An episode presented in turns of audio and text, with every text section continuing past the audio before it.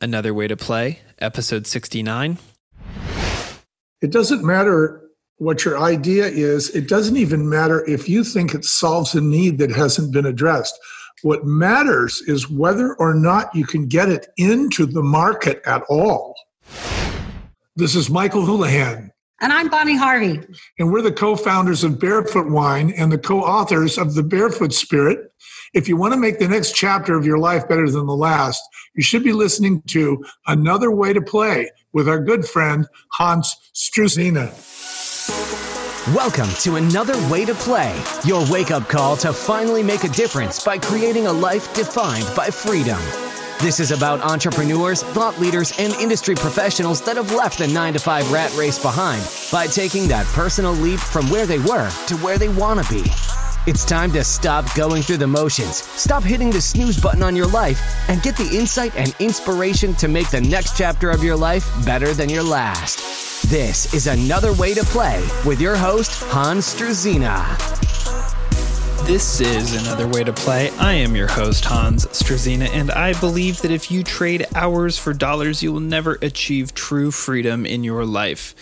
Today's guest is someone who I'm really excited to bring on. It's actually two someones. It's Michael Houlihan and Bonnie Harvey. They are the founders of Barefoot Wine. Yeah, that's the brand that you've seen probably in almost every grocery store that you've probably ever been to in the wine section. Um, it's got the nice looking foot on it uh, and very attractive coloring, anyways.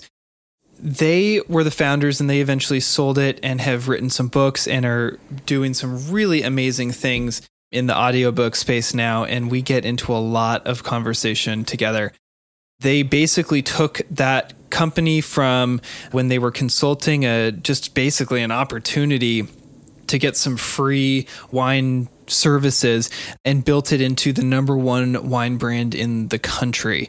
So this is one you're absolutely going to want to miss because there's some amazing, amazing stories in there. They talked about how they started with no money with their first desk in a space that frankly was supposed to have a washer and dryer in it, but they didn't have enough money for a washer and dryer, so they fit a makeshift desk in there, all the way to building it to a very large organization and everything in between. They also said something that's really interesting is they never spent money on corporate advertising or any sort of big advertising campaigns. The way that they got the word out was through very grassroots, uh, mission based advertising and sort of initiatives that they supported with the wine that they had. They also talked about how they went and asked a lot of questions to a lot of people of anybody who would be touching their wine and getting it from a grape all the way to the shelf of a store. They asked a lot of questions and got really creative with the way they went about this. And this is one you're absolutely going to want to listen to. And real quick before we get into the episode, if you're getting value out of this, please head over to iTunes, leave me a rating and review. It would really, really help me grow, get some feedback, and, and keep the podcast growing and going in the right direction. And then if you go down in the show notes, Michael and Bonnie have offered a free chapter of their audiobook down there, so you can check that out. But then also, uh, if you want to connect with me personally, I've got my Calendly link so we can have a chat and get to know one another a little better. That's available in the show notes as well. So without any further ado, guys, here's my conversation with Bonnie Harvey and Michael Houlihan. Michael and Bonnie, welcome to the show. Thank you so much for being here.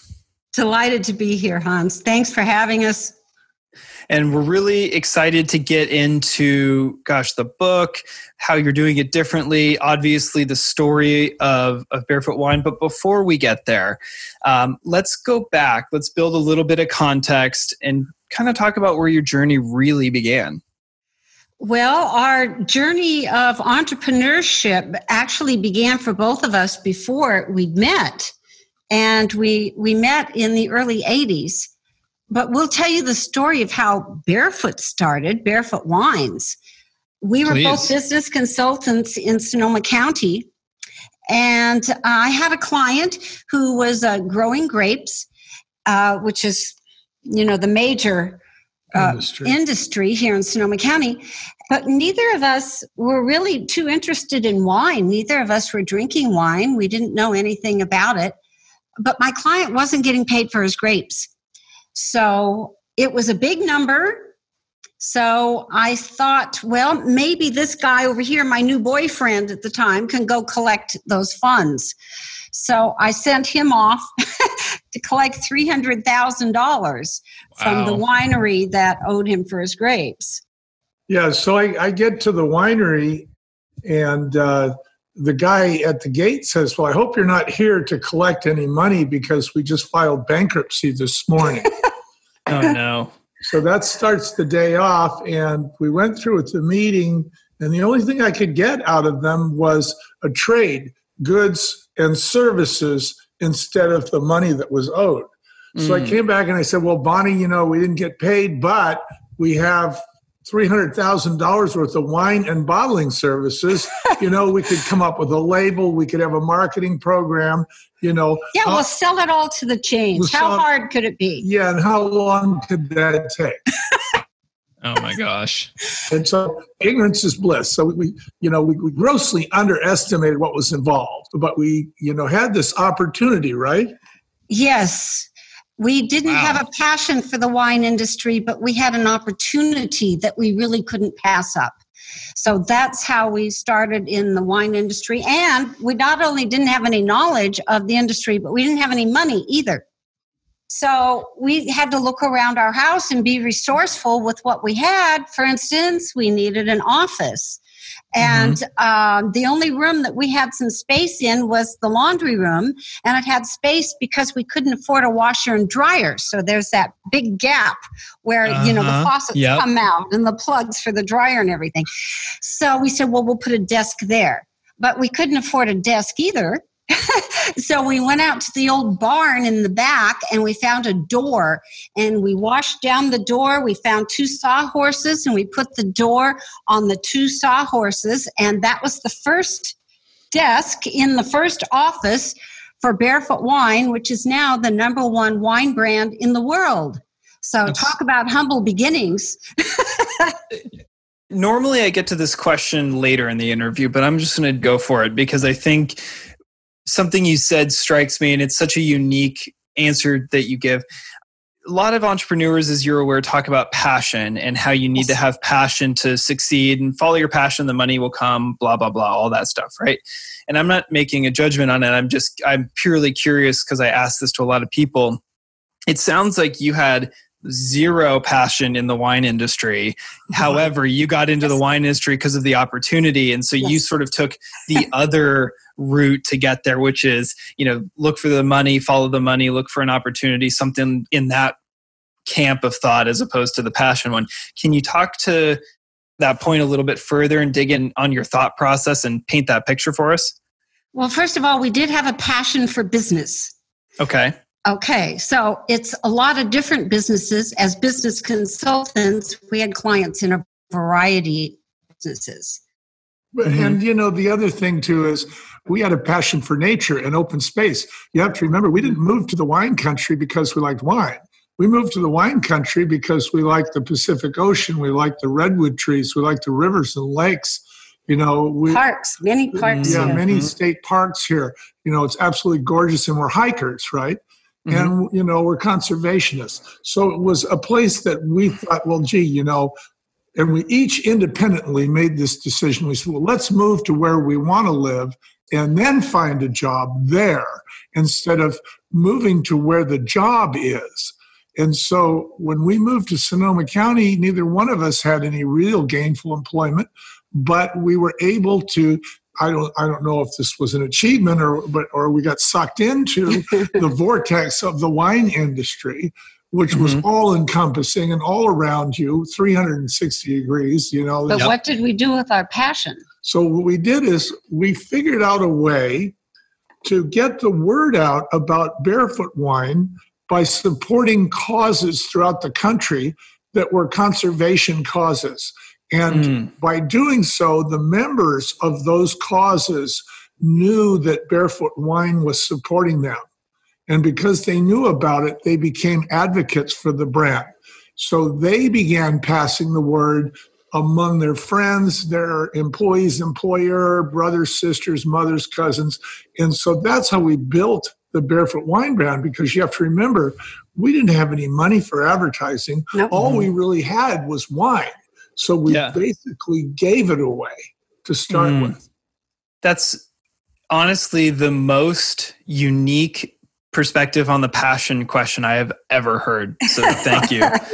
Um, so taking us back into the washing room without any washing equipment and the door and the sawhorses, you're open for business. You've got $300,000 worth of wine related services from this bankrupt winery.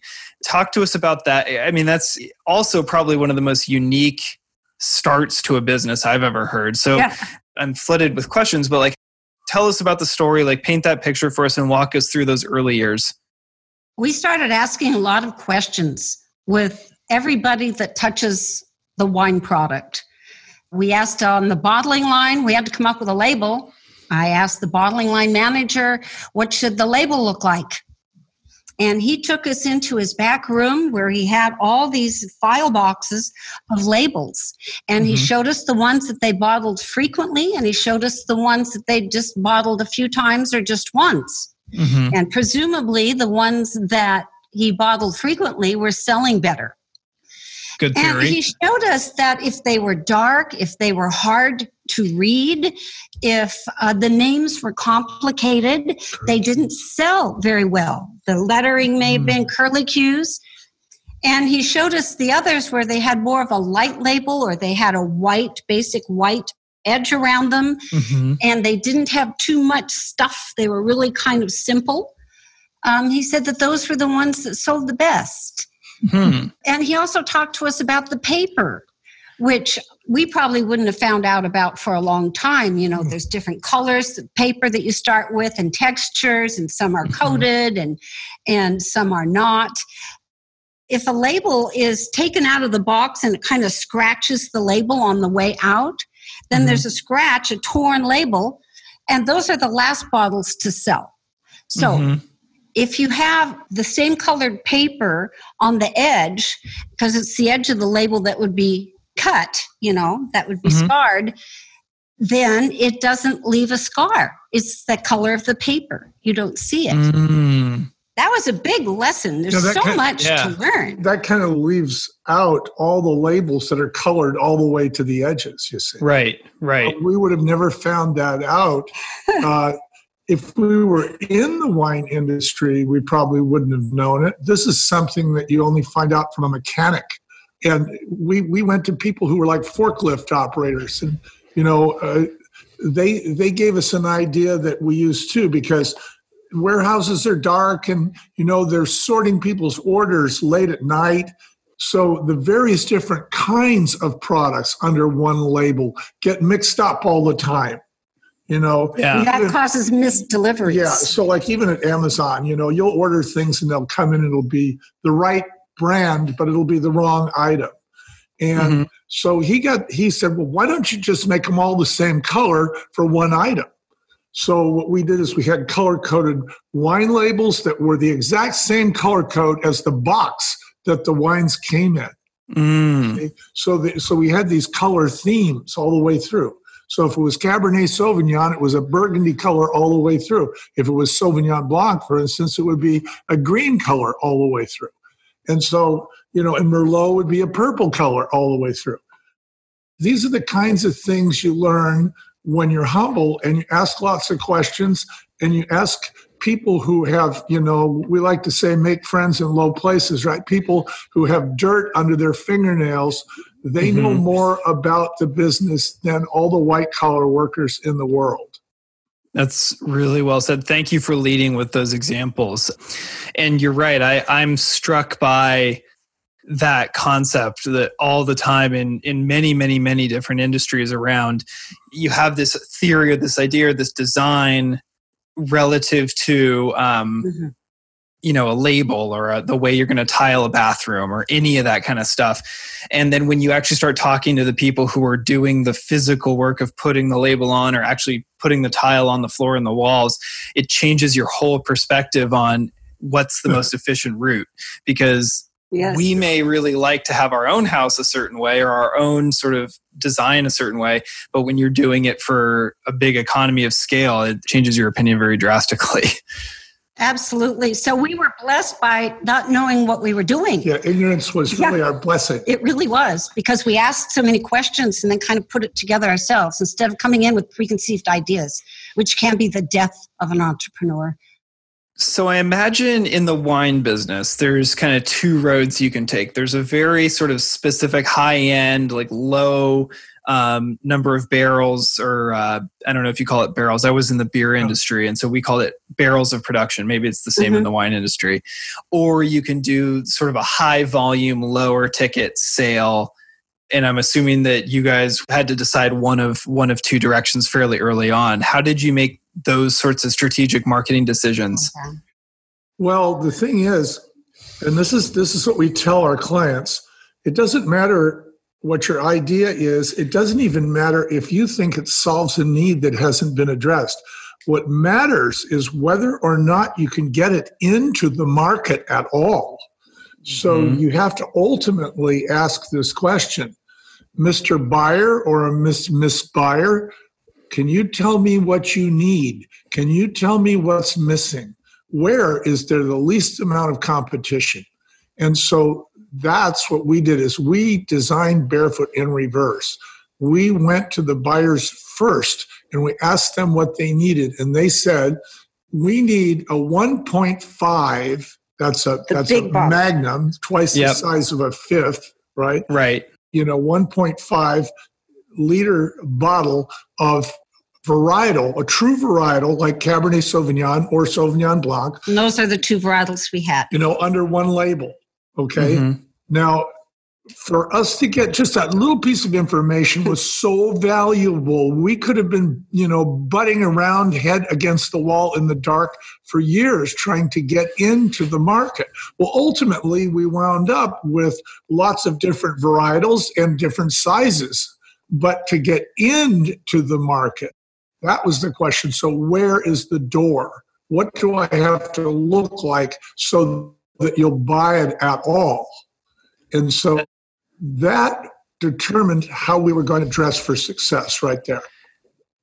And in that moment, were you literally talking to end consumers or are you talking about distributors and those types of people? We're talking about buyers at supermarkets. They're the ah. ones who are the gatekeepers for the largest volume of wine in our industry. Got it. Now, you would be lucky to get to talk to the end user you know but first you have to get through the middleman or middlemen in this case what I found most interesting was when Michael went in, he made an appointment with the largest buyer for the largest chain store in California. Okay. Plan A, sell it all at the chains, right? And when Michael said, I've got this product, I can bottle it any way you want, how do you want it? This was our first really big lesson. He said, No one has ever asked me that before. He's the biggest buyer. Nobody ever asked him what he wanted. And he said, But because you did, I'm going to tell you. And I think wow. that that's got to be one of the best lessons for an entrepreneur. Go out there and ask people what they want. So we started asking everybody that touched the product what they wanted. I just have to dig in on this because I think that what you just described, the buyer for the biggest chain in, in California, how did you get that meeting? Well, that took a long time. That was like getting an audience with the Pope. When I finally got it, uh, it was, oh, Houlihan, get in here, say what you got to say, and get out because I'm busy and I don't have time to talk to you. It was snarky and as a matter of fact, in our new audio book, which we'll talk yes. about later, there's a scene where this key event takes place. And it's a key event, I think, in every entrepreneur's life. And that is where you really get humbleized and you go, oh my God, mm-hmm. you know, it's not what I'm selling, it's what they want, you know? Yep. And that's when you find out uh, we warn our clients against what we call popularly held misconceptions mm-hmm. popularly held. They're very popular. if you ask 100 people, 95 of them are going to answer this way. But that's the wrong answer, see? Yep. the 5% are the ones that have the right answer. In our audiobook, this snarky buyer is played by Ed Asner. He voices. him. Oh my gosh, that's so funny. I love it. The guy's like kicking me out of his office, but on the way out, he's telling me, he's handing me the keys to the kingdom. Yeah. So yeah.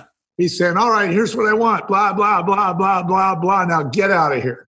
So when you took that information out of his office, did you just simply go and implement that? We simply went and implemented that and came back. Mm, Well, it took about two months to pull all the ideas. There wasn't anything together. simple about it, but yes, that was, we were single minded. And, you know, Yes. we, we had direction now. We had real direction. And, you know, you have to remember, we thought that this was plan A. We thought we were going to bottle it all up, put it in the supermarket, get a big check, you know, pay off the grape guy, and uh, go down the road with a little profit in our pocket. Uh, we had no idea that we were going to get involved in the business for 19 years.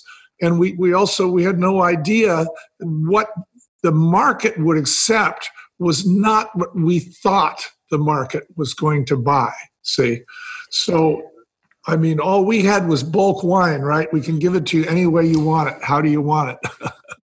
Wow. And so when you actually, after two months of implementing that advice, uh, then did he actually take the wine or was there, because you, you alluded to plan, plan A a another couple of times. There's another scene. We'll, we'll give him a sample. He can. Yeah, you can play it. You for, can play it for your audience. Yeah. Put it in your show notes. but there's another scene. Absolutely. and and you know it's true scene so we come back in there you know here it is just what you asked for you know it's a 1.5 liter the name is the same as the logo your customer can see it from four feet away and a bunch of other really practical pieces of advice uh, that we had executed. And he basically kicked us out again only this time he kicked us out because he said nobody would buy it they never heard of anything called barefoot. It was a radical you know label at the time you know wine was stuffy at the time you know barefoot was the reason why the wine industry discovered its sense of humor and believe you me the first 10 years they condemned us for it they said we were cheapening wine and the industry did, but the consumers loved it. no the consumers loved it but It was the- hard getting it to them, though. wine used to be like a predominantly male product. At Yeah. least they thought it was. It was all male buyers, and the and the males were the ones that were buying it. And you know, it was Saturday night brag uh, time, right? But what we found out from this buyer and from others was that the vast majority of wine was being bought at the lower price points by 37 year old moms with two kids. You know, While she's doing her weekly shopping. and Right. it's just Right. one of the staples she buys Mhm. right so uh, bread Yep. butter sugar you know uh, and wine right so she had to Mhm. buy a product that was consistent it had to taste the same from year to year just the opposite of the vintage wine business so it was formula wine She had to remember it and be able to spot it very easily. Yeah. so the Right. name, easy to pronounce, no Right. French. The buyer said he didn't want anything in French. And the, the logo's the same as the name, reinforces the memory. And the logo was large enough to be seen, so it kind of jumped right off the shelf. All requirements that the buyer gave us, or Yeah. various buyers. I love the fact that you've whether it was just necessity or it's your style, you you had the wherewithal to go out and ask these questions. And I think like you sort of alluded to a few minutes ago, the the lack of asking is where people often get into trouble. We put together, you know, a marketing campaign or a product or whatever, and we never took the time to ask, like, would anyone actually open their wallet and buy this thing? And does it actually solve a problem, or is it Yes. like a nice to have? And I think that you've you've alluded to just reverse engineering a couple of times, and that's something that is definitely the harder path when you really think about it because it'd be nice especially for an entrepreneur just to go go go and charge into the marketplace with something.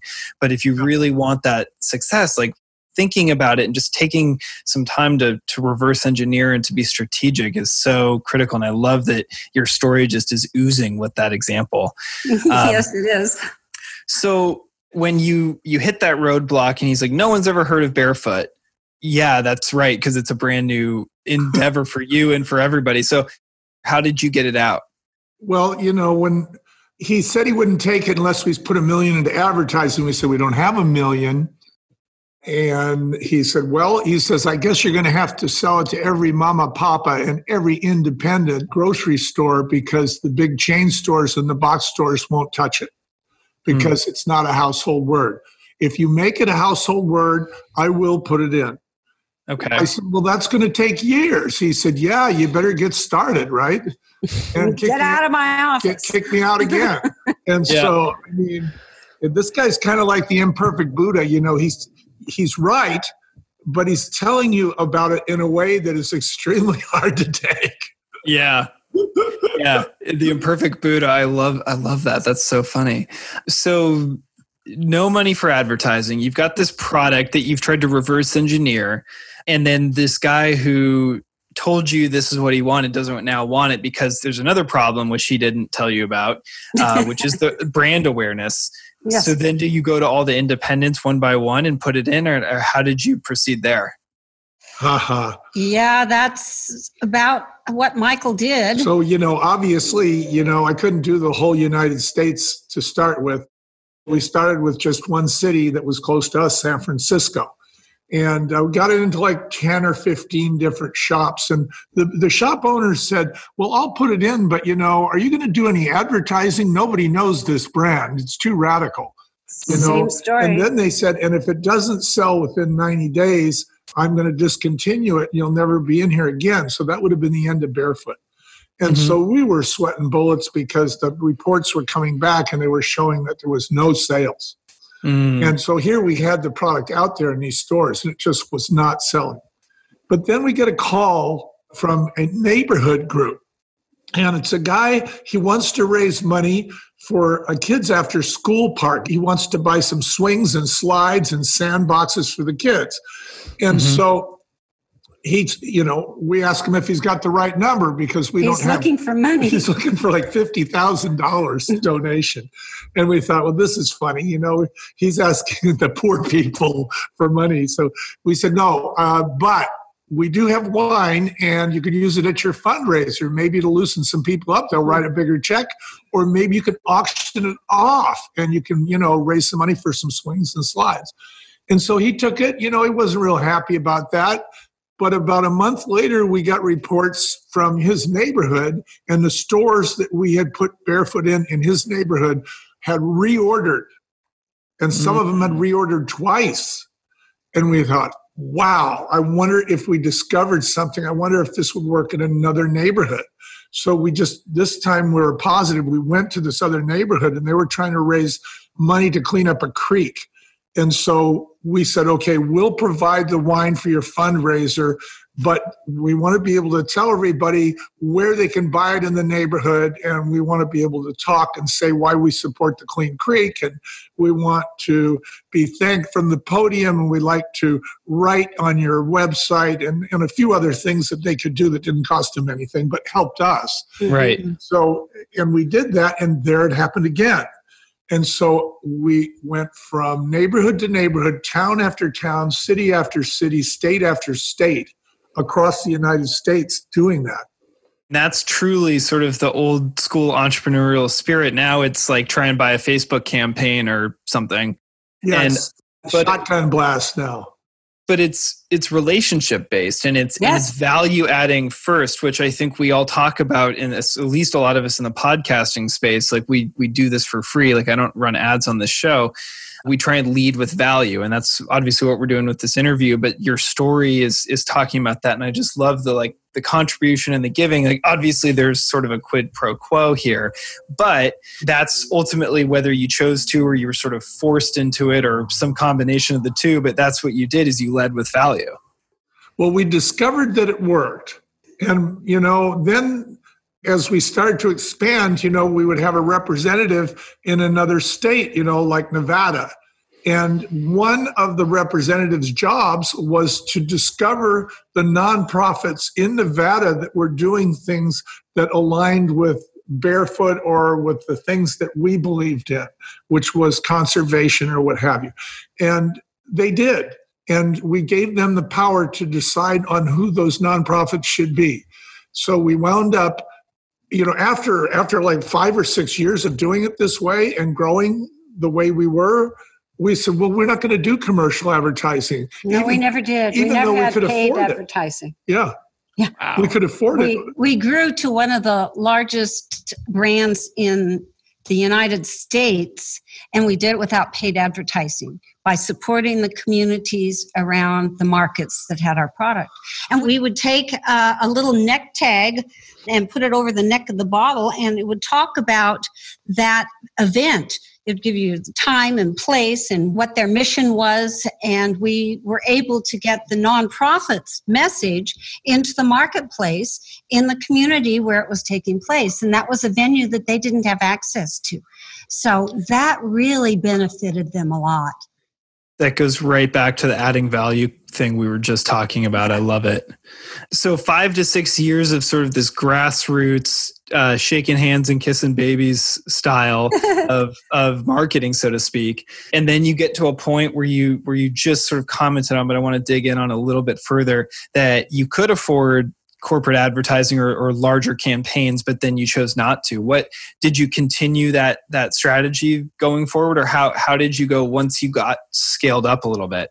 We continued the strategy going forward, only now because we were able to scale it, we put a representative in every major market in the United States and gave them the power to choose the nonprofit organizations. We call them worthy causes. We call it worthy cause marketing. It's different mm-hmm. than cause marketing. In cause marketing, you're saying to the general public, look, I'm a good guy. I'm putting shoes on kids in Africa when you buy my shoes. That's right. cause marketing. Worthy cause marketing is different. Worthy cause marketing, what you're doing is you're looking for a worthy cause that is in the neighborhood of where your product is sold. And you're supporting that group with goods and services. And you're doing it because you want the members, not the general public, you want the members of that nonprofit organization. They're already networked. They're already networked already in networked. place. So yeah. they're already talking to each other.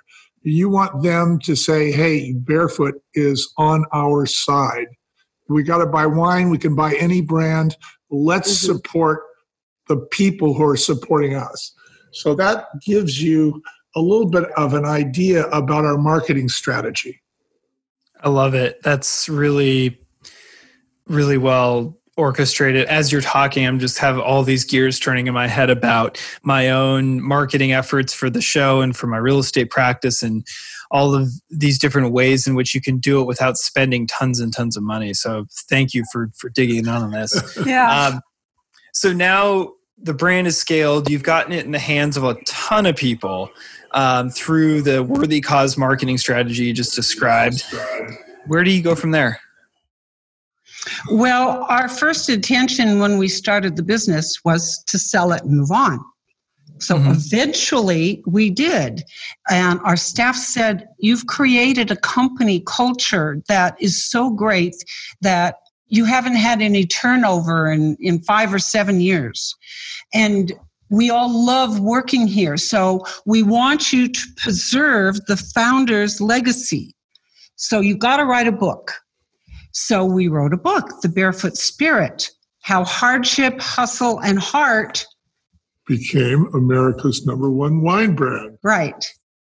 We and were, that became a New York Times bestseller. And then, just in the fall of 2019, we released an audio book with the same name. So we took the, the written book, the paperback, and turned it into an audio book that's fully casted. So that's how Ed Asner played the snarky buyer. He voiced yeah. the buyer.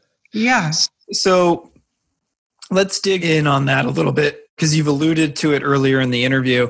Obviously, the book did quite well in print, and now you're taking it and, and turning it into an audiobook experience that is more like a, a radio show from the yes. 1940s as opposed to just a voice actor reading it almost as quickly as possible into a microphone. So, can you describe that like if someone were to go down into the show notes and, and click on the chapters and then buy the audiobook what they would experience and, and why you chose to do it that way?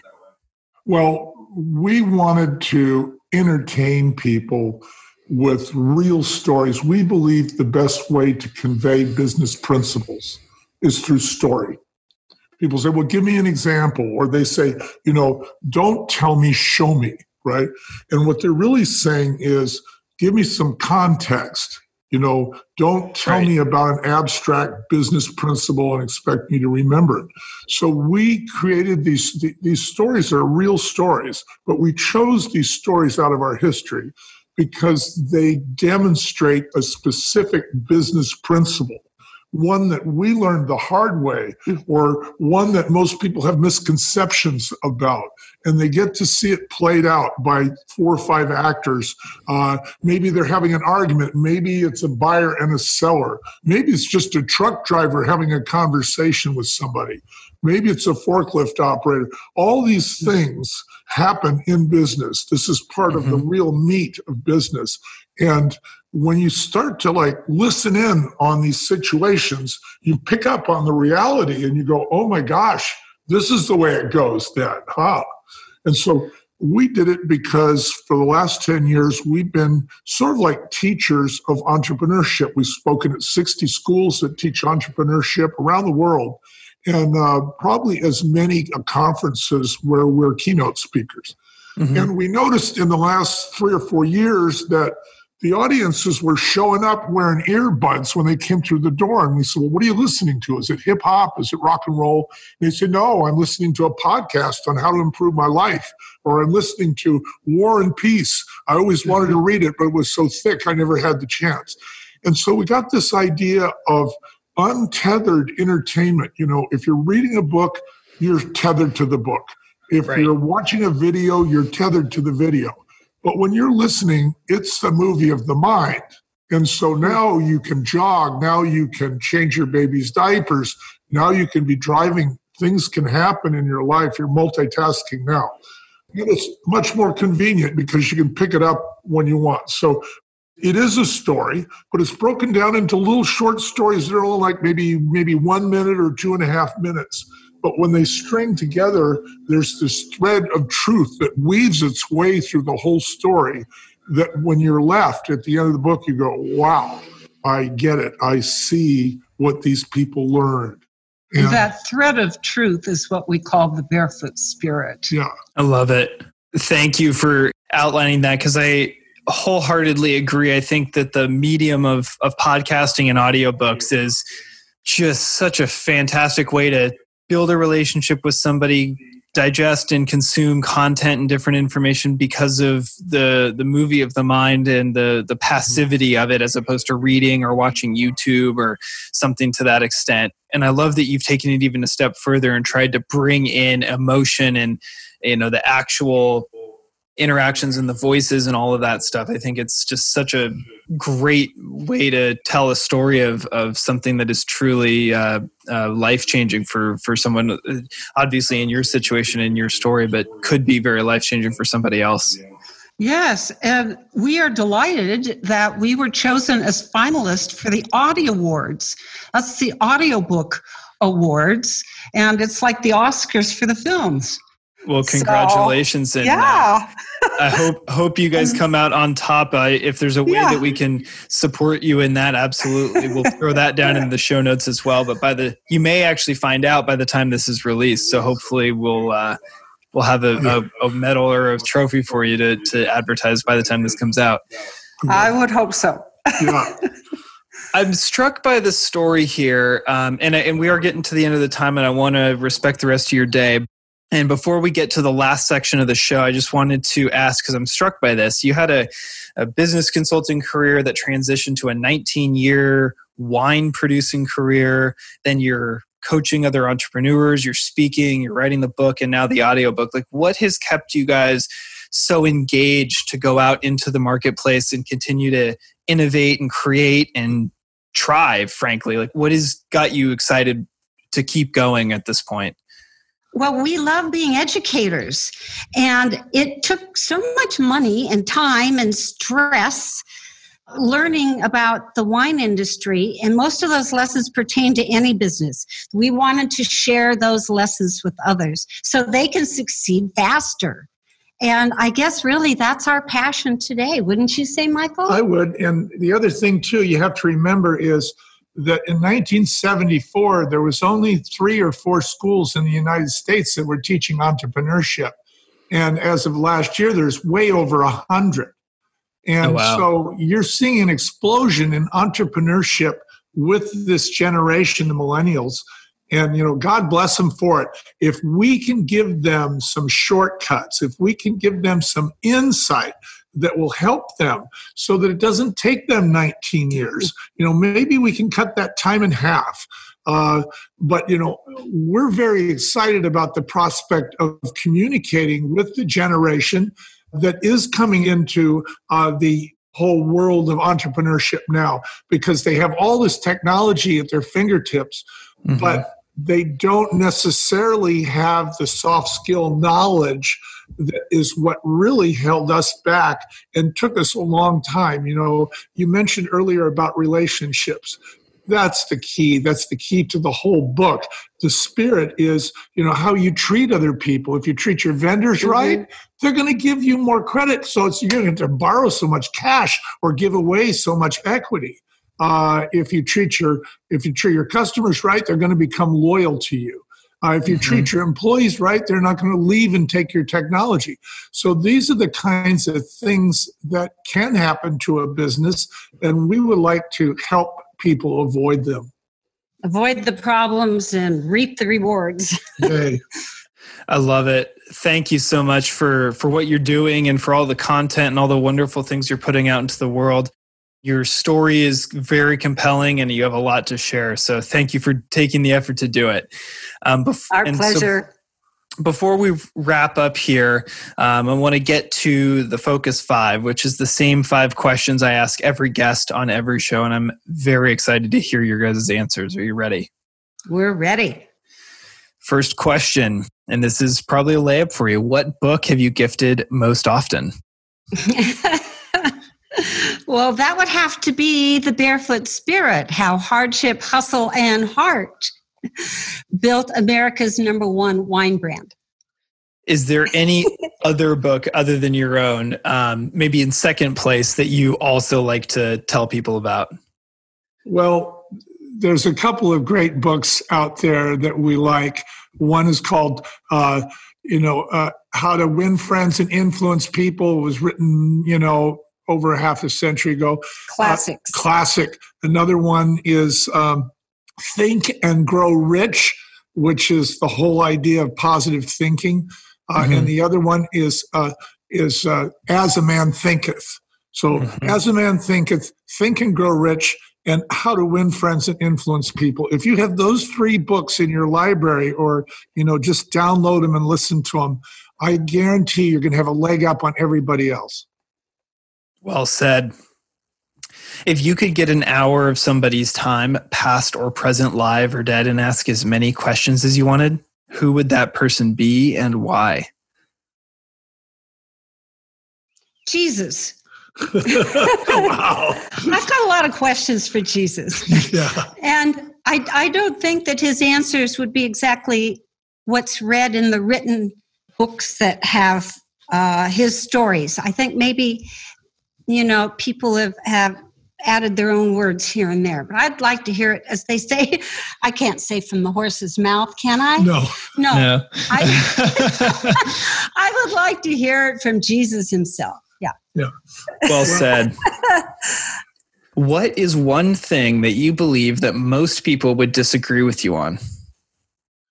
I think most people uh, think that their idea is good enough by itself that people will knock down windows and kick down doors to get to them to make that purchase.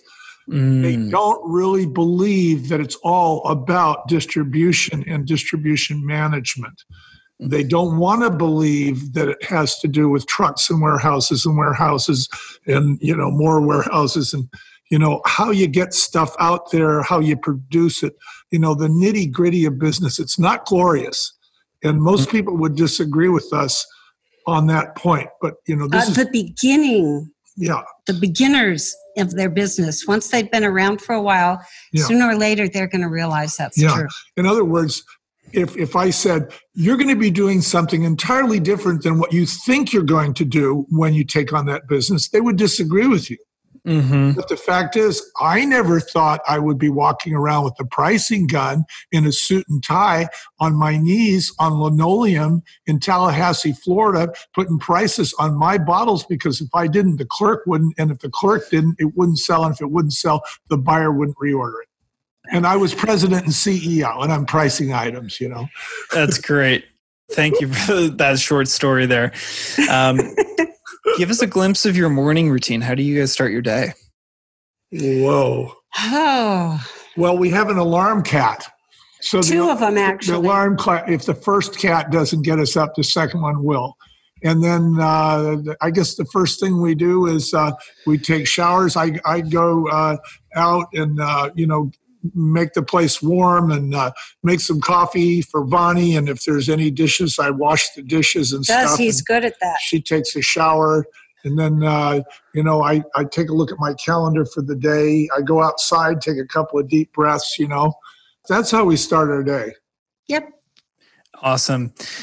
Well, thank you both so much for being on the show. What is the best place online that we can connect with you the most? www.thebarefootspirit.com. thebarefootspirit.com and some chapters are available to, to preview down in the show notes if you uh, want to get a flavor for what they have going on in that audiobook they're available there and obviously the uh, the full thing is available i'm assuming wherever audiobooks are available Yes, they are. yeah they are mm-hmm. well thank you both so much for being on the show today before we sign it off do you have any final thoughts or, or anything to leave behind with the audience Well, we've made this service, business audio theater, available to founders so they can keep their own legacies alive.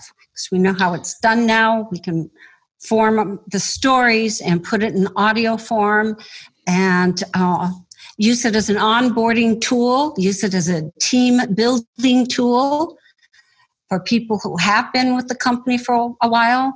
The worst thing is, is when a founder grows his business so large that no one knows what the founder's principles are or how the founder Mhm. got started. And there's uh, a lot to be said for story, so we can keep that story in the minds of the employees. That's awesome. Thank you for that. So, if you're a founder and you want to learn how they did it uh, for their story and how they built that audiobook uh, into more than just a book, that service is available. Is that also on your website? Yes, it is. It's called Excellent. business. It's businessaudiotheater.com. That's what we call it. Business Bus- Audio Theater. businessaudiotheater.com available on the website.